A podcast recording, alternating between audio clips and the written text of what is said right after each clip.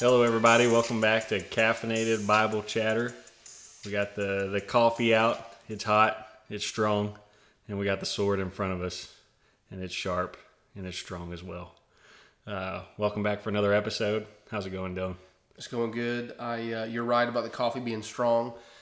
We have uh, had several episodes in the past where some of the coffee was below par, and uh, uh, we've admitted that. You know, a few decaf cups of coffee in, on my side, just for the time of the day it was we were recording, and uh, some crappy creamers. But I will say that tonight mine's hitting the spot. We got some pike roast in the cup. Yes. And the only thing stronger than pike roast that wants to singe my hair is this book in my lap, big guy. That's it. Amen. That'll preach. That's right. But uh, all right, so we we're still on the the end time stuff. Uh, we went through the rapture, uh, the tribulation, judgment seat of Christ. Last week we talked about the millennium, right? The thousand year reign with Christ sitting on the throne, getting that the glory and honor he he's deserved all along. Um, so we're going to continue with that. Uh, I assume we'll be in Revelation chapter twenty. Uh, the the end, what happens as you get toward the end of that thousand year reign uh, with the, the great white throne judgment and all that stuff that's to come. Um, but if you missed some of those other episodes before this one, go check those out. Listen to those before this one, maybe it'll it'll explain everything in order. If you had a calendar of how things will break down, that's what we're kind of going through. Yeah. Like we like Kyle just said, and we've said every every single week. This has simply been just a uh, week by week thing. We're trying to go in in sequential order. Uh, you know, from rapture to eternity future, and just lay everything out. I think we think that this is this is really our first deep dive uh, series of study um, ever since we we kind of got out of dispensationalism, which was just kind of how we we got this plane off the ground of this podcast. Um, so it's brought us down to the point where uh, we're talking about the end of the millennium. So I'm actually not sure how this will be titled. Uh, you will see it uh, as you uh, if you're listening right now. You already can see it because you're you're uh, further down the road than we are at this point recording it. Uh, but we're pretty much talking about the end of the millennium and the Great White Throne Judgment. So we actually, me and Kyle, we were kind of talking back and forth and kind of wrestled on if we wanted to talk about the end of the millennium with the, the Great White Throne Judgment. Um, really, for a few reasons. For one, because we've said so many things, or we've we've made comment about the Great White Throne Judgment already, and how it's in opposition to the Judgment Seat of Christ, uh, and also with the end of the millennium and this, we, we figured it it wouldn't be a lot of content. Now, if we really were to go deep, deep diving into stuff, you can make multiple weeks out of it. Um, but that's not the goal here. We're we say some maybe some off the wall stuff occasionally in your in your in your opinion, but uh, we think we're just kind of skimming it. Um, so at least in this all the end time stuff, we are. So uh, we you know we figured you know if we do this, it may be a shorter episode. So obviously, I'm not sure how short it'll be at this point, but I, I do I do think it will be a little bit on the shorter side. But but on the other side of the coin, uh, we didn't want to skip doing this because last week, obviously, us talking about the millennium, we did not talk about the end of the millennium. And there is a big transition that happens at the end of the millennium. Um, and so we didn't want to skip that and, and, and then, you know, us go from talking about the good part of the millennium to eternity future because that, and that's where we'll be in New Jerusalem for forever.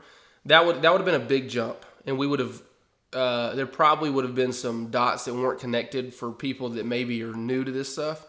And so we thought it needful to to go through and do an episode on this, regardless regardless of if it's shorter or not. So, the end of the millennium slash the Great White Throne Judgment, however we'll title that, they're really they go hand in hand. And why is that? Well, because obviously we laid out last week that the millennium is the thousand year reign.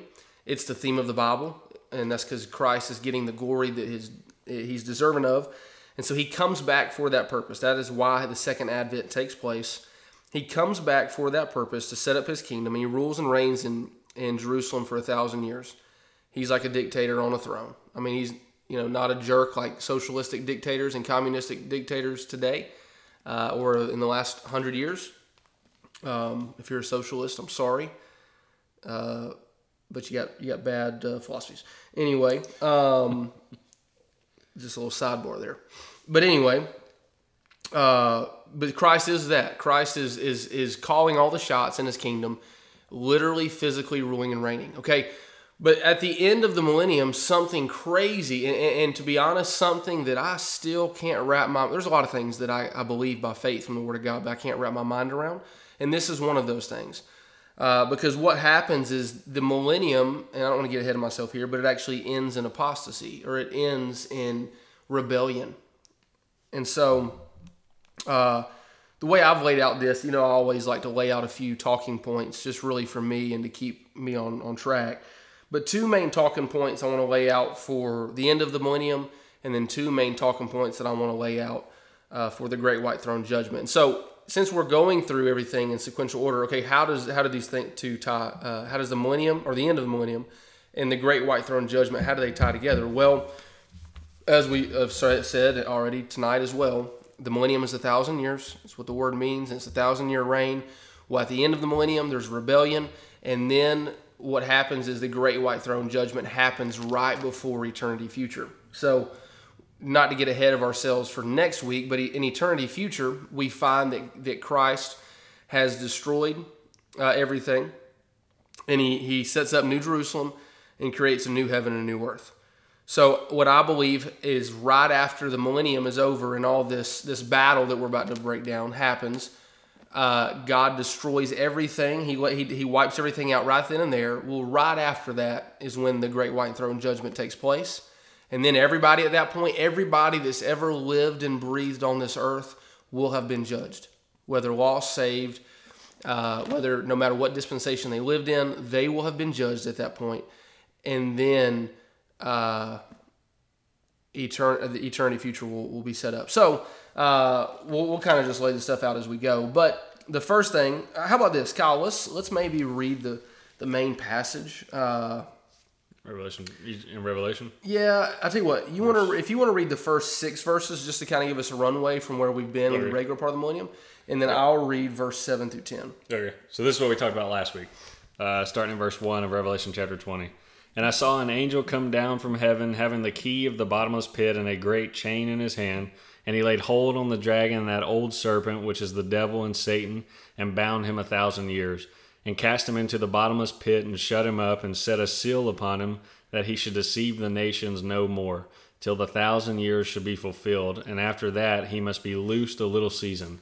And i saw thrones and they sat upon them and judgment was given unto them and i saw the souls of them that were beheaded for the witness of jesus and for the word of god and which had not worshipped the beast neither his image neither had received his mark upon their foreheads or in their hands and they lived and reigned with Christ a thousand years. But the rest of the, of the dead lived not again until the thousand years were finished. This is the first resurrection. Blessed and holy is he that hath part in the first resurrection. On such the second death hath no power, but they shall be priests of God and of Christ, and shall reign with him a thousand years. So that's that is the uh, like Kyle said, we talked about last week. That is the actual regular uh, text of the of the millennium, like not the end of the millennium, but just the thousand year reign itself, and just giving us the biblical account of that. And then the uh, verse seven through ten gives us what the, the transition at the end of the millennium is, and it says, "And when the thousand year," and this word obviously talking about uh, today, and when the thousand years are expired, Satan shall be loosed out of prison and shall go out to deceive the nations which are in, in the four quarters of the earth, Gog and Magog, uh, Magog, to gather them together to battle, the number of whom is as, the, is as the sand of the sea. And they went up on the breadth of the earth and, uh, and compassed the camp of the saints about in the beloved city. And fire came down from God out of heaven and devoured them. Verse 10 And the devil that deceived them was cast into the lake of fire and brimstone, where the beast and the false prophet are, and shall be tormented day and night forever and ever. Okay, so obviously you can see from verse 1 through 6, uh, and then in comparison to verse 7 through 10, there is a great contrast here. Okay, the contrast is in verse 1 through 6, that is, is describing the, the, the entirety of the millennium as we broke it down last week uh, of it being a time of peace. And remember, this is the theme of the Bible. It, it's represented in, in the seventh day of creation, where it says, "And God rested, and He blessed the seventh day," because this is the seventh, the seven, the last uh, thousand years, the seven thousandth year um, of human history is the millennium. uh, seven thousand years to eight to the eight thousandth year, and so. But you obviously see there's this in uh, verses one through six. There's this peace going on because uh, Christ is in control, complete control. Okay, and by the way, there's a lot of devotional application to us today. Uh, that, you know, that is where Christ desires to be in our own individual lives. He desires to be in complete control and on the throne of our heart here and now, and it, it produces those same things. Uh, but anyway, so you see that in verse 1 through 6. But then, of course, uh, verse 7, things change, and we see that Satan is, is loosed out of prison. So, so that's the first big thing you got to understand. Why is is the end of the millennium needful to talk about? Well, because a lot's going down here. So again, why we didn't want to skip this and just uh, go right on over it to something new. So we see that Satan is loosed at the end of uh, at the end of the millennium. Okay. So what was and Kyle, if you want to grab Isaiah 14, 15. Yeah. So what was Satan loose from? Okay. Well, go back and look at. Uh, it uh, verse 7 as i just read it says and when the thousand years are expired satan shall be loosed out of his prison okay but it's more than just what we think of as prison you go back to the beginning of the chapter uh, verse 1 and i saw an angel come down from heaven having the key of the bottomless pit and a great chain in his hands there's a bottomless pit here and notice this and he that that great angel laid hold on the dragon that old serpent which is the devil and satan and bound him a thousand years. Okay, where did he bound? Where did he bind him at? Verse three, and cast him into the bottomless pit and shut him up. Okay, so this time is a time of peace.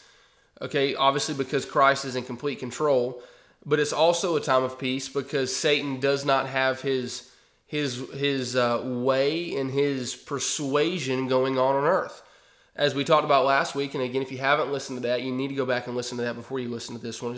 It won't make sense to you. Uh, but uh, we, we laid out last week how Satan actually is, he has a lot of control over the world today. Now, obviously, Christ has allowed him that control. Uh, everything that happens in, in, in to man and to in, in history has to go through the foreknowledge of God. He has to he has to allow it, of course. Uh, but there's so many references. Second Corinthians 4 4 talks about Satan being the little g God of this world. Uh, Matthew chapter 4 and Luke chapter 4, I, th- I think it's Luke 4 is the parallel passage of Matthew 4. But it talks about that Satan has the powers of this world.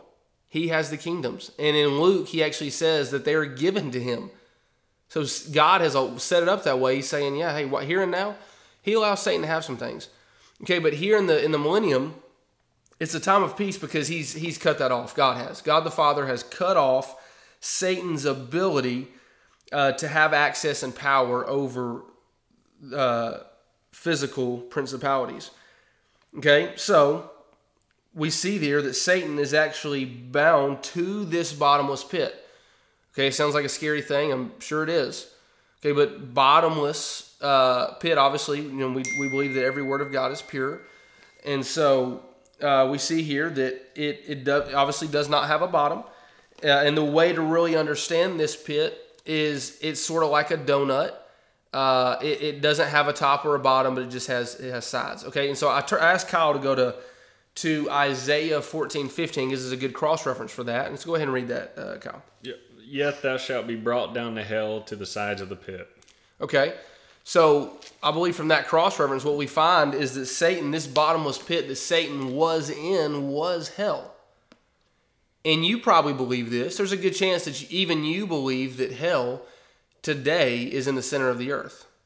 I mean, I mean, you should believe that. But if you hadn't ever heard that, there's a lot of Bible references that teach us that. Um, but I can remember even being being a kid, and uh, you know, like knowing that God was above and Satan was beneath beneath my feet, right? Or even though he wasn't there, you know, me thinking that as a kid because I understood that hell was in the center of the earth. Okay, and so this is where where Satan is bound to. He is he is in this bottomless pit, which again I believe clearly shown from that cross reference Kyle just read that this is This is hell. He's there for uh, a thousand years, and so things are, are at peace. Okay?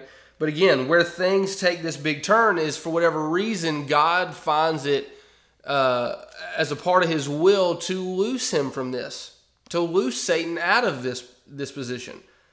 And so things go from, from perfect perfection, things go from uh, perfect peace and, and Christ being the, the, the last call on everything that goes down to there being some problems. Okay, and the, obviously the problems come because Satan is loosed. Okay, so that brings us to number two. We see here that Satan deceives the nations. So Satan deceives the nations, and so again, verse 7 said, And when the thousand years are expired, Satan shall be loosed out of his prison and shall go out to deceive the nations. So Satan's doing what Satan does. He's a deceiver. He's a liar. And he is going out, immediately going to, he's been bound for a thousand years and he's going out immediately to go and deceive these nations. And notice here, okay, so this would before we get any further in it, this this would be if you've never heard about the millennium or any of the stuff, your first thought would be, okay, well, or at least the way I would think, it's okay. Well, Jesus is on earth, so everybody knows Jesus is real at this point. Like everybody knows that Jesus is king, so that would be kind of pointless. Okay, and you would think, like you would think that that would be the truth because he's he has ruled the last thousand years. A thousand years is a long time. Okay, but what we actually find here is okay. So Satan goes to deceive the nations. Well, how many people does he actually deceive? Well, I want you to notice at the end of verse eight that in this battle that takes place, notice how many people that the Lord goes against in battle here, and it says. Uh, or I'll just read the whole uh, the entirety of verse 8 again and shall go out to deceive the nations, talking about Satan, which are in the four quarters of the earth, Gog and Magog, to gather them together to battle, the number of whom is as the sand of the sea. So, how many people does Satan deceive? Well, it, it, how many grains of sand are on a beach? I mean, right? It's, it's, it's, it's, it's incredible that this is even the case. But even though Christ is ruling and reigning, and even though Christ has been in complete control, and he is the, the king and has set up his kingdom, man, at, at the very end of this whole thing, it ends in apostasy, and Satan goes and deceives people, and there's a great battle. Again, like I said, I don't understand all of that. I don't understand how people can can actually, because at least nowadays we would we think that many people won't trust Christ because they you know, just don't realize he's real or that that everything in the Bible is true. And maybe that's the case for some people. But what this does show us is that, that, that at the end of it all, people's unbelief oftentimes is not truly an intellectual problem. It's actually a heart problem. Because what this shows is the, the fact that, that Satan is able to go and to deceive the nations after Christ has ruled and reigned what this shows you is that man does in does indeed truly have a heart problem. We're wicked people. The the heart of man at its core is wicked. And Kyle, if you want to grab uh, Jeremiah 17, 6. Yeah. But the heart of man is true, and I'm about just quoted it, but the heart of man is truly wicked. And this shows that. So I don't know how all this will be laid out. And, and evidently, to where I lean, is I lean that the fact that there are people in this millennium, obviously not Christians that were in the church age that are ruling and reigning with Christ in the millennium, but people that were alive during the tribulation and made it through the tribulation and are alive and having kids in the millennium. All that stuff will still be going on, as crazy as that is to think about. Because again, we're back here on earth. We're on earth at this point. But nonetheless, what I believe is that there are people that are doing and beating to the drum that Christ commands them to beat to, but actually don't, you know, don't have any sincerity in their heart towards the Lord. Okay, there's no way that that can't be the case because if if they were sold out to the Lord Jesus, I mean, they obviously believe in him. They can see him. At that point, faith is irrelevant. They can see the Lord Jesus. Uh, and, and so, but what I believe is that there is there is this lack of sincerity to the Lord Jesus. There's still this heart of rebellion, this wickedness that, man, when the opportunity shows itself of rebellion, they're like, man, we want in on that. I would- the- these people kind of it kind of goes back to what we were talking about salvation being different. Like coming through the tribulation when we said those verses about endure to the end or don't take the mark or whatever. So these people are are in the flesh, right? So for Satan to be able to come out and and deceive them and stuff like that, it, Right, it absolutely. makes sense. The the verse I was thinking about was Judges two nineteen, and it came to pass when the judge was dead that they returned and corrupted themselves more than their fathers, and following other gods to serve them and to bow down unto them. They cease not from their own doings, nor from their stubborn way. So this, I mean, I think this shows that that law of what's it called, human collapse or whatever, Right. right? So Absolutely. over time, man, I mean, he's always going to fall apart. He's always going to fail. Yeah, so there there's a there's a thing out there in in which you know 2023 is a crazy. I mean, the last 20 years are crazy. I, mean, I probably I probably didn't think the last 20 years are crazy because I'm only 29. But the last 5 are real crazy. Like even I, even as a 29 year old, I see I'm like, yeah, I, I I see it. I mean, if you won't admit the last 3 are crazy since COVID, then man, I don't know what to tell you but we're in a crazy we're in a crazy day in a, in a liberal day in a in a, a a warped and I don't mean politically liberal I mean that applies too but I'm talking about biblically liberal uh, but we're in this day where people like the news will tell you and and most people that are living today they'll tell you that they have that they have faith in the I'm trying to think of the phrase they always use. It just I went blank on it. But that they have faith in the in the uh the character of man or something like that. You, you know what phrase I'm talking about, Kyle? Kyle's like, I have no idea what you're talking Yeah. about. I'm lost. but anyway, they'll, they'll talk about like having that they have faith in their fellow man. Okay, I just want to go on record and say I have no faith in my fellow man. I don't have faith in me. Okay, I don't have faith in me. I don't have faith in my fellow man. I don't have faith, uh, wholly, complete faith in my brothers and sisters in Christ. Because my brothers and sisters in Christ, you know what I know their problem is? Their problem is my problem. They still got a flesh. And our flesh wants to creep up and make decisions and call shots.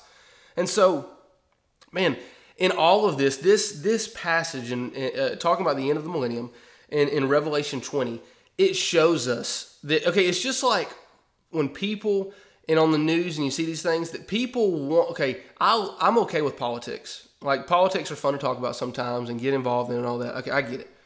It's more, really more of a rah rah. Like who whose team are you on at this point? You know these days.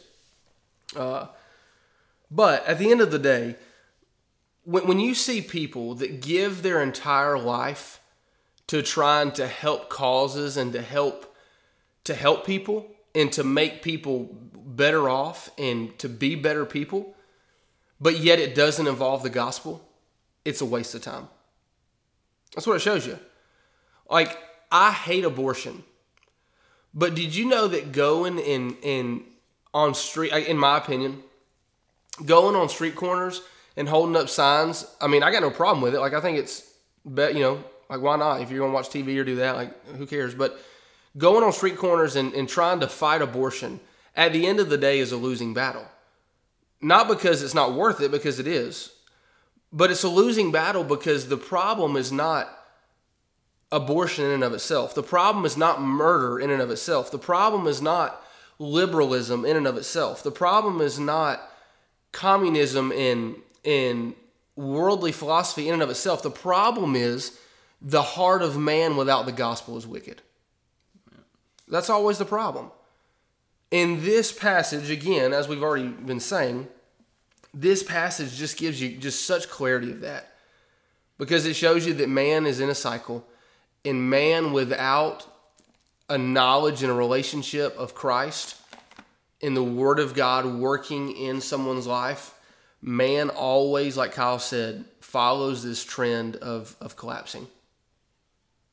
That's why there's been no empire.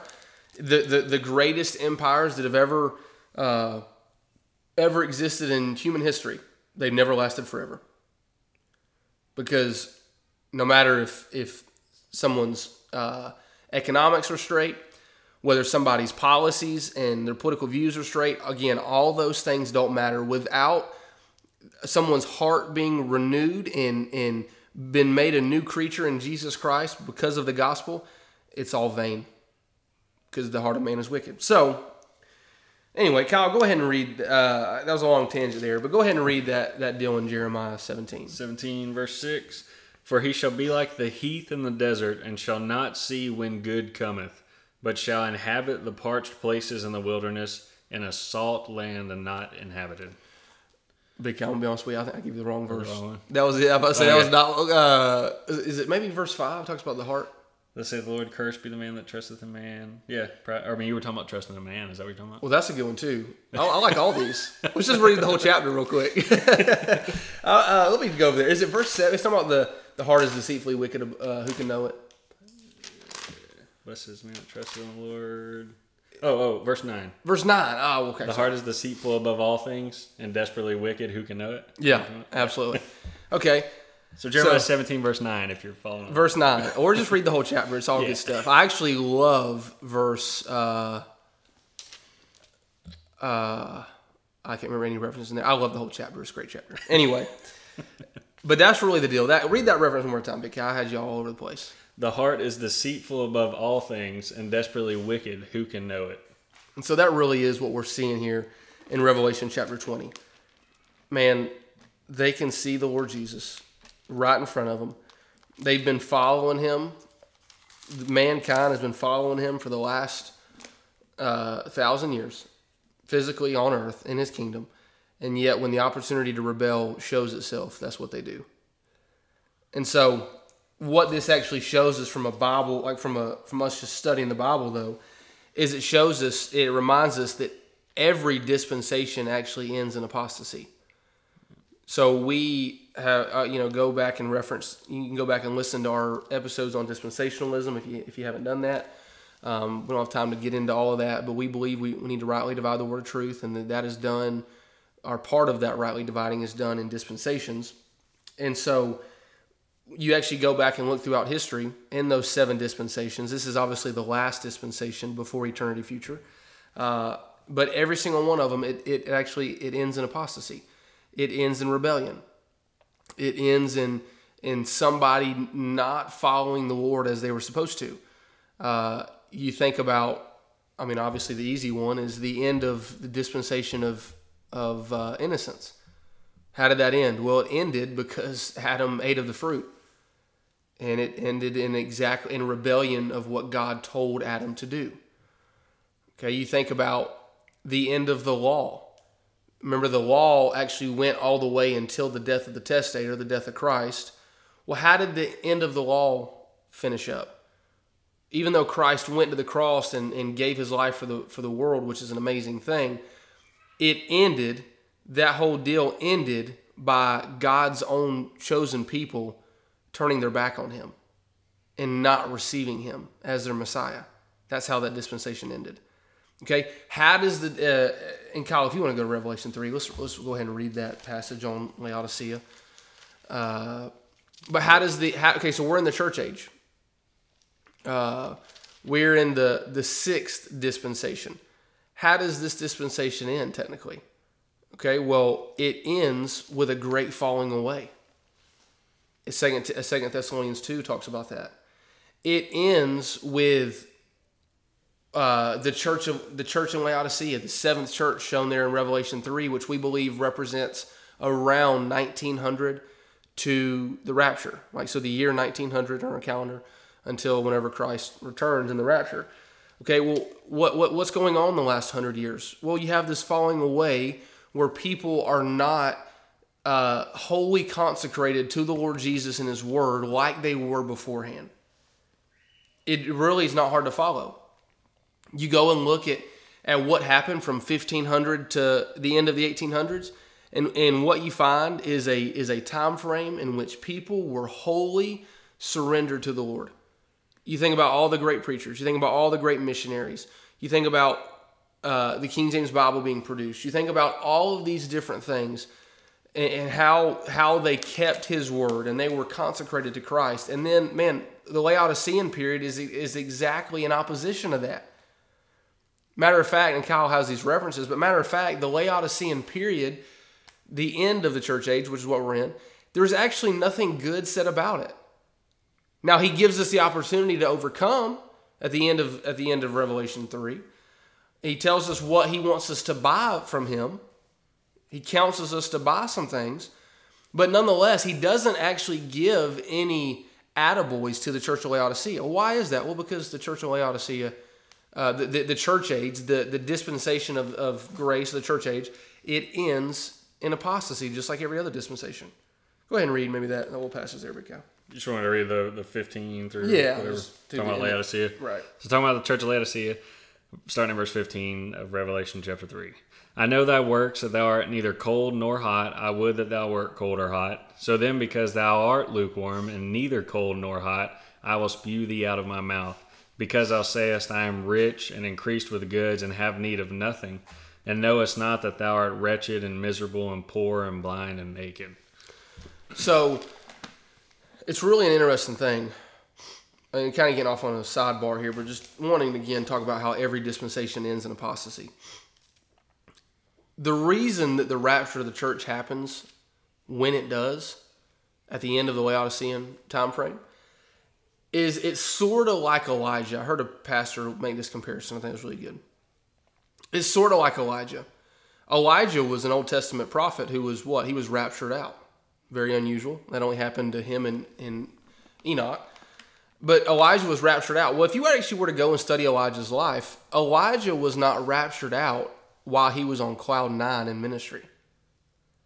Elijah was actually raptured out after he had come to the place where he was almost, I hate to say this word, but almost more so useless in ministry. He, he, he, wasn't raptured out after he called down fire from, uh, uh, you know, on the, on the temples there, uh, or the altar there uh, of Baal. He wasn't raptured out uh, you know, on all these these high moments that we think about that Elijah uh, partook in. He was raptured out after he, he had his whole cave incident there in, uh, I think it's First Kings 19. He's raptured out after Elijah had gotten to this place where he was less effective for uh, the Lord's purposes. And that's the same reason that Laodicea is raptured out the Lord gets to the place. Now, granted, he has a lot that he, he wants to accomplish still after the church age. Okay, and he's going to do those things. He's turning his attention back to Israel. He's doing all those things. But it really, the nitty gritty, it comes down to the fact that the bride of Christ is raptured out because, as a whole, the majority of the bride of Christ is not doing what the bride of Christ is called to. And so you see that. And so, man, it all every dispensation always ends in apostasy. And this one back to Revelation chapter 20, uh, the millennium, it's no different. And so we see that Satan, he, he causes this big ruckus. He deceives the nations. They follow him. There's this battle, and the Lord, uh, he wipes them out. Okay? Now that brings us into the great white throne judgment, which follows right after that. Uh, so, Kyle, if you maybe want to read Verse 11. verse 11 through 15, yeah. All right. Revelation 20, starting in verse 11. And I saw a great white throne, and him that sat on it, from whose face the earth and the heaven fled away, and there was found no place for them. And I saw the dead, small and great, stand before God, and the books were open. And another book was open, which is the book of life. And the dead were judged out of those things which were written in the books, according to their works. And the sea gave up the dead which were in it, the, and well, and death and hell delivered up the dead which were in them, and they were judged every man according to their works. And death and hell were cast into the lake of fire. This is the second death. And whosoever was not found written in the book of life was cast into the lake of fire. Okay, so here at the end, of the millennium has ended. Uh, all of that stuff that we've already laid out has surpassed, and we're now at the Great White Throne Judgment. So this is the final, final deal, final judgment here. And as we've already said, this is uh, this is not the same thing as the judgment seat of Christ. So at this point, because we're going in order in a timeline here, you should know that judgment seat of Christ, where the, us and the church have uh, are judged, that has already happened. We have already gone through that. We've gone through the marriage supper of the Lamb. We are back on earth with Christ, ruling and reigning with Him. Uh, hopefully, at a, at a, great, you know, to a great extent, uh, ruling and reigning with Him for a thousand years, and then this takes place. Okay, so a few things we need to lay out here. Uh, who is this judge that's doing the judging? Well, it's obviously it's the Lord Jesus. Okay, that's pretty clear to understand. Uh, but really, what what we're what we need to lay out here is if it's not the church being judged, then who is being judged? And this is where we could kind of get off in the nitty gritty and things could get quite interesting. Uh, but the people that are being judged, really, they're the unsaved dead of, of every dispensation. So no, no matter when somebody was alive, if they were unsaved, whether it was in the Old Testament, uh, which of course salvation was different then, but nonetheless they did not know God in the Old Testament, or it was in the church age, or it was in uh, another time frame, they are here being judged at, at, this great white throne judgment. Okay. Secondly, we see that angels, from comparing scripture with scripture, that angels are being judged here. And Kyle, let's go ahead, maybe turn to a few references because people will think this is quite odd if they haven't heard that. Go to 1 Corinthians 6 3. First Corinthians overnight. Yeah, 1 Corinthians 6 3. So all the unsaved are being judged here, no matter what dispensation they're from, and angels themselves are being judged here. Yep. Know ye not that we shall judge angels? How much more things that pertain to this life? Okay. Now, I, I would tell you that these are these are angels that kept not their first estate. This is the sons of God of the Old Testament primarily, um, which uh, that's just a whole other study that we don't have time to get into. Um, but nonetheless, they're being judged during this time frame as well. Okay. Yeah, the, the reference for that is Jude 1 6. And the angels which kept not their first estate, but left their own habitation, he hath reserved in everlasting chains under darkness unto the judgment of that great day. Okay, so yeah. So and, and if that if all that is strange to you, what that is is that this is what in Genesis chapter six, where we see that the sons of God, and again the sons of God in the Old Testament are always referencing uh, these angelic hosts that have fallen. Um, and what happens is in Genesis 6, it says that they came unto the daughters of men and they produced offspring, they produced children with these women. I'll go ahead. I'm about to sneeze. we won't edit that out, uh, quite frankly, because we don't know how. Uh, anyway, we're raw and real to the umpth degree. People probably thought I was having a stroke. Yeah. I, you probably thought I was having a stroke. You're like, what is going on right now? I'm not kidding. You're going to hear this. This will be in there. We're not going to edit that out. Like I said, we don't know how. Anyway, It's the unfiltered, caffeinated Bible chatter. unfiltered to the full extent. Absolutely.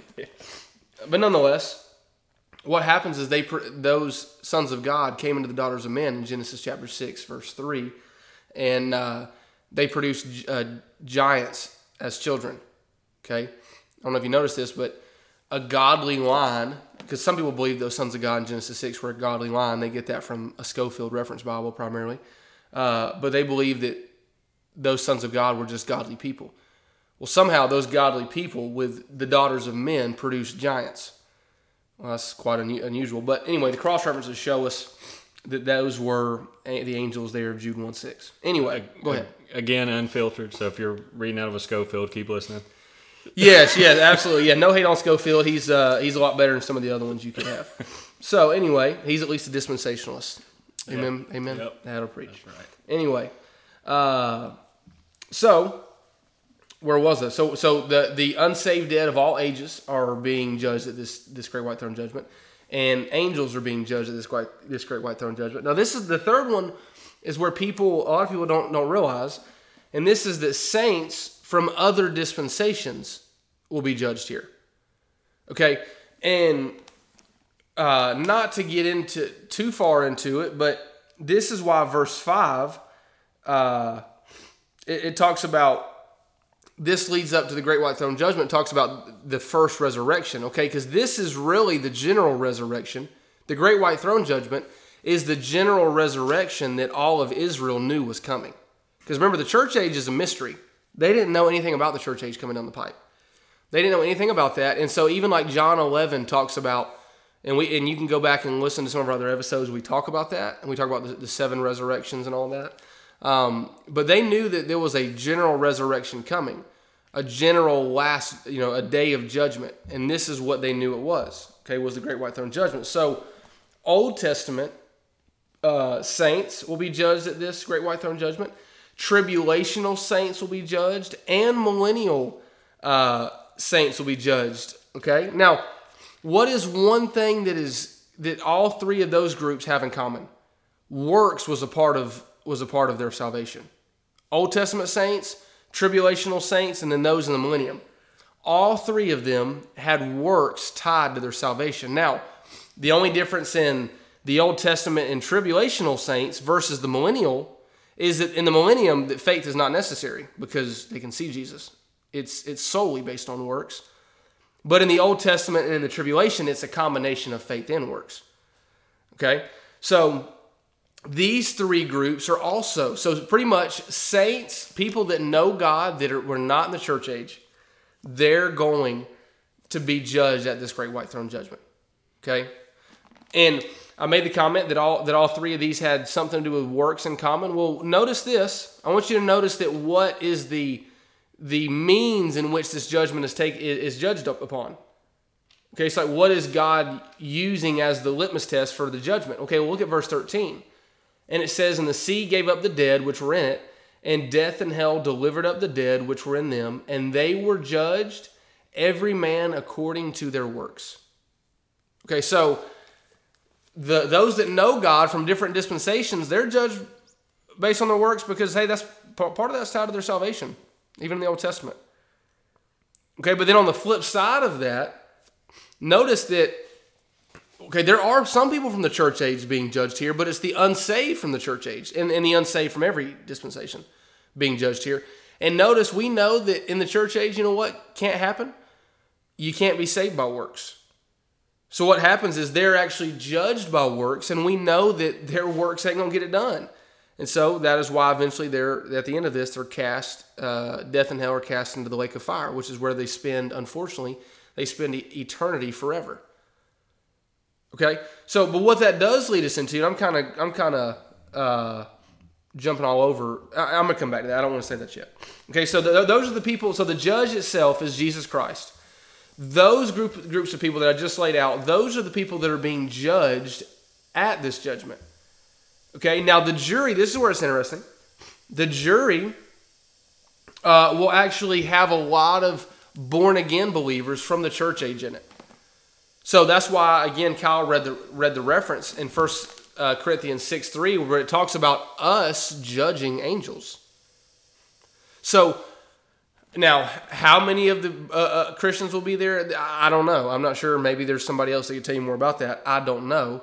But what I know is that there will be some some born again Christians from the church age that are part of the jury, not being judged. That's already happened. But they are a part of the jury in this judgment. And what's really, this is why it's always been so convicting.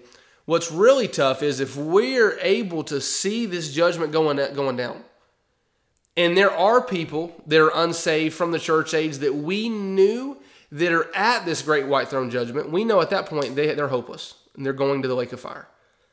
But what's really sad is that we'll actually be able to witness that and to see that. And what will be really awkward is I don't again I don't know how God picks the jury in this and who all qualifies to be part of the jury and not, you know, as far as born again Christians. But what's really interesting and would be really sad is if I was a part or if you were a part of the jury and had to make the case against the very person that you knew being judged at the great white throne judgment. That'd be that'd be man, that'd be tough. That'd be crazy. And and and that is why okay, because everybody talks about when we get to heaven, the tears being wiped away, right? Everybody loves talking about that. Okay? Well, notice it's in it's in Revelation 21 4. Kyle, you got that reference? Uh, Revelation 21 4. Read that. This is after the great white throne. The great white throne judgment ends in verse 15. Well, notice it's, it's in the next chapter in verse 4 when the tears are actually wiped away. Go ahead and read that, Mika. And God shall wipe away all tears from their eyes, and there shall be no more death, neither sorrow nor crying, neither shall there be any more pain, for the former things are passed away. There's a reason that God would, would wait to wipe away tears until that point. For one, I believe it's because we can go through the judgment seat of Christ in a tearful manner, through the millennial reign upset, as crazy as that is to think about, if we didn't surrender our lives wholly now, we'll regret that the, during the millennium. But also during this, this time of the Great White Throne Judgment. There's no doubt about it. If we see people that are loved ones or that we knew and they're going through this judgment and then visibly cast into the lake of fire, that is going to be a, a terrible time, an emotional time. And it's not until after that that God actually wipes away all tears. Yes, so there's there's gonna be good people, you know, in air quotes, standing and standing at this judgment. You know? Absolutely. people that lived a good life probably. Yep. but they'll be classed with the the ungodly and you know cast in the hell. Absolutely. It's crazy. Yeah. and then, and, and so the last thing I have written down here, and I was kind of about to start saying some of this, and I kind of I said I was going to wait, save it for the end. But again, notice notice what everybody's judged judged based on here in this this judgment. They're judged based on their works. So we know that the works of somebody in the church age can't save a man. Okay, like if somebody can try to work their way and be a good person all they want right now, and they'll go to hell without Jesus Christ. Okay, well, in this, why would God still go through and still give them a judgment based on their works if that can't save them? Well, what I believe is is I believe that there, this judgment still takes place because I believe there are different degrees of severe punishment in eternity. So we said this last week talking about Christians in eternity that God he he promises that he is he'll be just and he promises that we reap what we sow. So if somebody gives their whole life to serving Christ here and now, in eternity they'll reap the benefits of that. Okay, versus a Christian that doesn't give a rip about serving God, they'll reap the unfortunate benefits of that in eternity. Not that they go to hell, but that they don't get to rule and reign with him to the full extent that the other guy does. Okay? Well, the same thing is true because God is just and, and true across the board. The same thing is true with the unsaved. Okay? How much sense would it make? Now, I think every place in the lake of fire, and I don't know how to describe all of this, and maybe you think this is crazy, and that's fine. But I, I think every bit of judgment in the lake of fire is going to be awful. I mean, it describes it as a terrible place of pain. But I do believe that there will be different levels of punishment in there. Okay, and again, because the same analogy I just gave you with a Christian, and I'm not just going to give you analogies, I'm going to give you some scripture here in a second. But the same analogy I gave you with a Christian, God promises that we will reap what we sow. Well, if somebody, let's take two people, let's take one guy that just never got saved. Obviously, they're a sinner, they deserve this punishment, okay? But they never got saved and they lived their life in a pretty moral way. Versus somebody like a, you know, we think about the big guys, like the Hitlers of the world, right? The Joseph Stalins, the uh, Charles Mansons, uh, you know, all those guys. Okay. Okay, that guy is going to reap what he has sown in judgment. Okay. Now, why do I say that? Okay, well, again, notice Revelation 20, verse 13, that it says, and at the end of the verse, and they were judged every man according to their works. Okay, so there, there is God's not just going through something for the heck of it. He's not just like, let me just go through, you know, kind of the mo- let me just go through the motions here because I said I would do this. No, no, he's actually looking at their individual works. Okay, and, and now a reference I want to give you, and this is we don't have time to get into all of this, but uh, Kyle, go to Luke, uh, Luke ten, verse I think it's verse thirty-two. Let's see. Actually, you know what? Yeah, Luke 10, 12. Luke 10, 12. This is just this is just one reference. There, there, there's so much more to say about this, but for time's sake, I'm not. We're not going to do it. But go ahead and read that. Luke 10, 12. But I say unto you that it shall be more tolerable in that day for Sodom than for that city. Okay. So what we have here is just an illustration that, that Christ is he's teaching and he's saying uh, that if somebody doesn't receive the disciples as they go into the streets and preach in the kingdom, that it's going to be more tolerable for Sodom than those people that rejected what the disciples were preaching. That's that's what's going on here. But I want you to again notice the actual words there. What Christ is letting us know is that okay, obviously Sodom is a place of sin. You know, in the Old Testament, Book of Genesis, Sodom and Gomorrah is a place of sin. It's a place that was known for homosexuality. It's known for great and grievous sins. Okay, but what Christ is saying here is that there is actually a difference. Okay, when he says that something is more tolerable, what he is saying is that the person that is less tolerable, what the, what the the second person that is getting the less tolerable treatment, there's a difference there. in, in their judgment. There's a difference there in their punishment after the judgment. Okay, that's just one reference. And we, there's, there's a lot more. There's some in the book of Psalms that talks about, and maybe we can do another episode about this down the road. But my point in all of this is to, is to show you that this is why Christ still goes into the works of the of those at the great white throne judgment is because, man, he's gonna he, okay. eh, All of it's gonna be bad. If somebody, bear, you know, almost got saved and they lived a moral life, okay, their eternity is going to be awful. They're going to. It's a place of gnashing of teeth. It's the lake of fire. It's awful. Hell, death and hell are cast into this place, the lake of fire. But it's just interesting to me. I just thought it'd be cool to lay it out. It's just interesting that God still does judge them based on their works. And again, like I said, I believe it's because these people are reaping different levels based on what they've sown in their lifetime. So, just kind of an interesting little deal there. So, now the, the devotional takeaway in all of this for us is obviously the millennium, like we said so much last week. We need to, to surrender our whole lives now for the mission, for the, the reason that Jesus Christ has left us here, to focus on eternal things. We need to surrender our whole life now for those purposes so that we can rule and reign with Christ in the millennium. But also, with this whole thing of the great white throne judgment, like we were just were saying a few moments ago, man, we need to be sure as best we can, or as at least as aggressively as we can. We need to be sure that those that we know and that those that we come in contact with, we need to be sure that they know that they don't have to go to that judgment one day. We need to let them know that there's been a means of salvation. And that salvation is in the person and the, the finished work of Jesus Christ. Eh, because again, I just don't know outside of the judgment seat of Christ, the judgment seat of Christ, me not living my life for the purposes that Christ wants me to, that would be the worst thing is that that moment of the judgment seat where I'm personally being judged. But I believe the second, potentially the second worst day for a carnal Christian or somebody that doesn't live for Christ's purposes, the second worst day in eternity will be that day, the great white throne judgment. When they're, they're they, they, they themselves are not being judged but when they can potentially see some people that they knew and had access to that are being judged, that are ultimately being cast into the lake of fire for, again, I don't know how to comprehend this, but for all of eternity. We think so much in the context of time because that's the way we're driven, but there will be no time at that point. And so, man, that's that ought to motivate us and challenge us. Yeah. Yeah, that was a good episode, I think. This Dylan's having Dylan's having another, Another stroke. sneeze moment. Yeah, sorry, sorry. Allergies are killing me. Unfiltered one.